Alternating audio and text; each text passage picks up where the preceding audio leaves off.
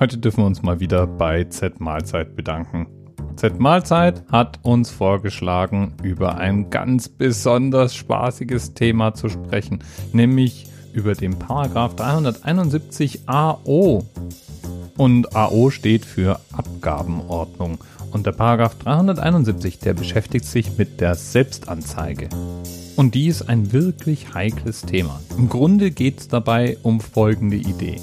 Als Steuerhinterzieher hat man ja unter Umständen größere Geldbeträge außer Landes gebracht oder in irgendeiner anderen Form vor dem Fiskus versteckt. Kommen die Behörden hinter eine solche Handlung, kennen sie keine Gnade. Es ist ein Straftatbestand, der nach 370 AO auch drakonisch geahndet wird.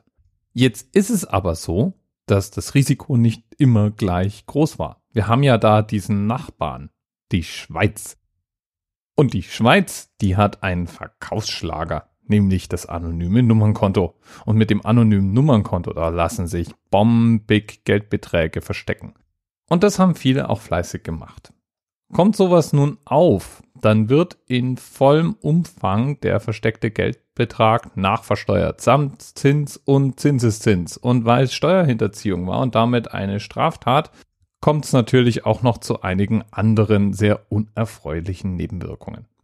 Und jetzt müssen wir auch mal ehrlich zu uns selber sein. Das interessiert den typischen Steuerhinterzieher eigentlich erstmal nicht.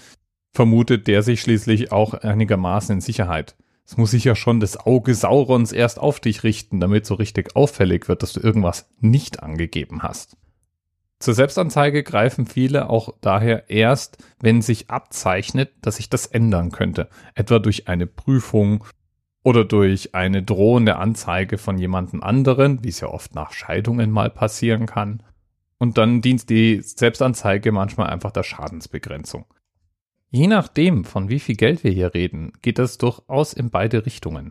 Denn auch für den Staat ist es natürlich eine Schadensbegrenzung, wenn die ausstehenden Steuern bezahlt werden und das Gesamtverfahren abgekürzt wird, weil nicht erst noch umständlich ermittelt werden muss. Und dann dann gab's diese Steuer-CDs. Die haben die allermeisten wahrscheinlich irgendwann mal in den Medien wahrgenommen.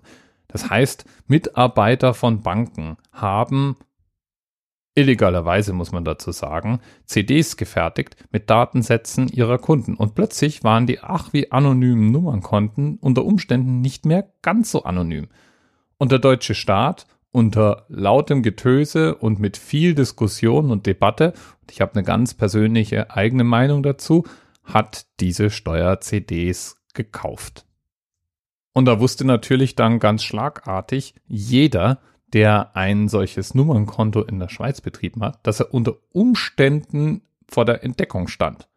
Denn das waren viele Datensätze, das dauerte also, sich durch die durchzufräsen, aber irgendwann ist man ja durch den Nummernbereich mal durch.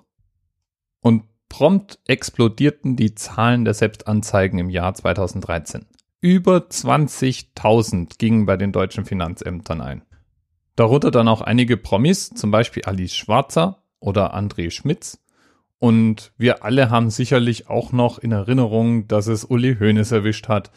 Ja, den Uli, der eigentlich doch das Ganze gar nicht verdient hatte, der nur immer Gutes für den deutschen Fußball gemacht hat, nicht wahr? Und für den dann die Fassung seines Vereins geändert wurde, dass er trotz Vorstrafe weiterhin in Amt und Würden sein darf.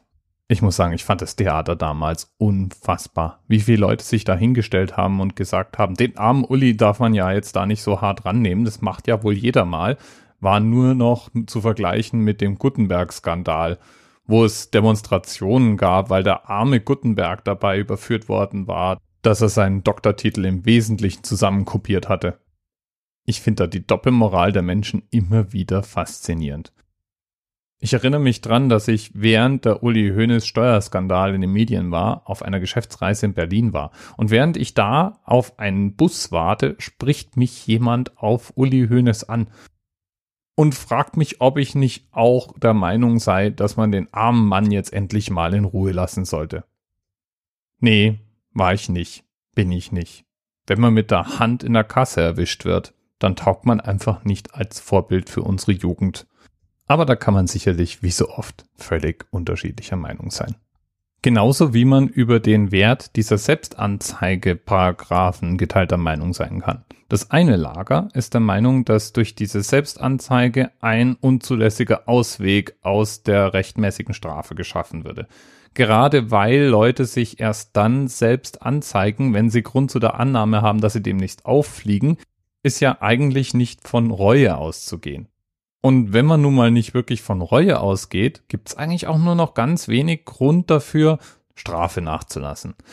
Die Gegenseite wiederum argumentiert mit den Kostenersparnissen, die mit einer Selbstanzeige verbunden sind und damit, dass die Wahrscheinlichkeit, dass der Täter es nochmal macht, geringer ist. Und last not least, dass vielleicht auch viele der Selbstanzeigen in Wirklichkeit gar nicht aufgeflogen wären. Schließlich wissen die Steuersünder ja nicht, ob sie auf diesen CDs tatsächlich aufgelistet gewesen wären. Hätte gut sein können, dass von den 20.000 Selbstanzeigen 10.000 überhaupt nicht aufgeflogen wären. Und diese 10.000, die haben durch ihre Selbstanzeige dem Fiskus jetzt wieder Geld in die Kassen gespült.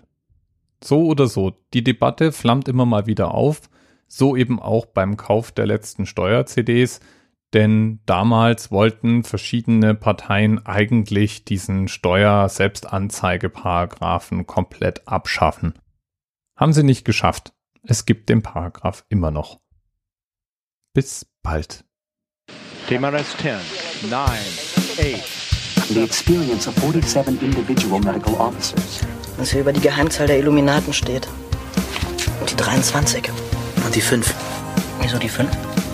5 ist die Quersumme von der 23.